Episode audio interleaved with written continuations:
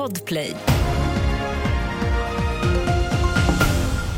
Först i nyheterna om att något har exploderat vid ett flerfamiljshus i Enskede i södra Stockholm nu på morgonen. Polisen har spärrat av området och söker efter gärningspersoner. Det finns inga uppgifter om att någon ska ha kommit till skada, inte heller om det blivit skador på fastigheten.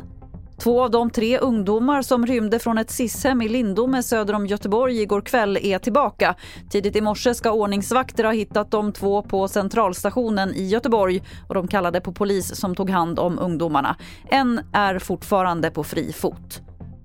Till sist kan vi berätta att vattnet i våra kranar blir allt dyrare. Årets prisökning på den så kallade V A-taxan blev den högsta hittills och enligt Svenskt Vattens prognos väntas prisökningar på uppemot femton procent nästa år.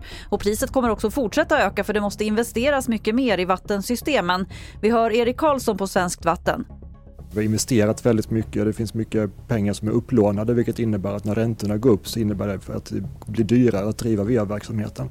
Jag tror inte riktigt vi kan ta vatten för givet på samma sätt som vi har gjort under de föregående decennierna. Och fler nyheter det hittar du på tv fyra punkt se. Jag heter Lotta Wall.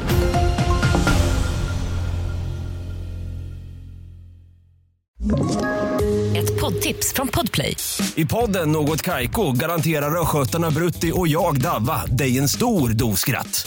Där följer jag pladask för köttätandet igen. Man är lite som en jävla vampyr. Man har fått lite blodsmak och då måste man ha mer. Udda spaningar, fängslande anekdoter och en och annan arg rant.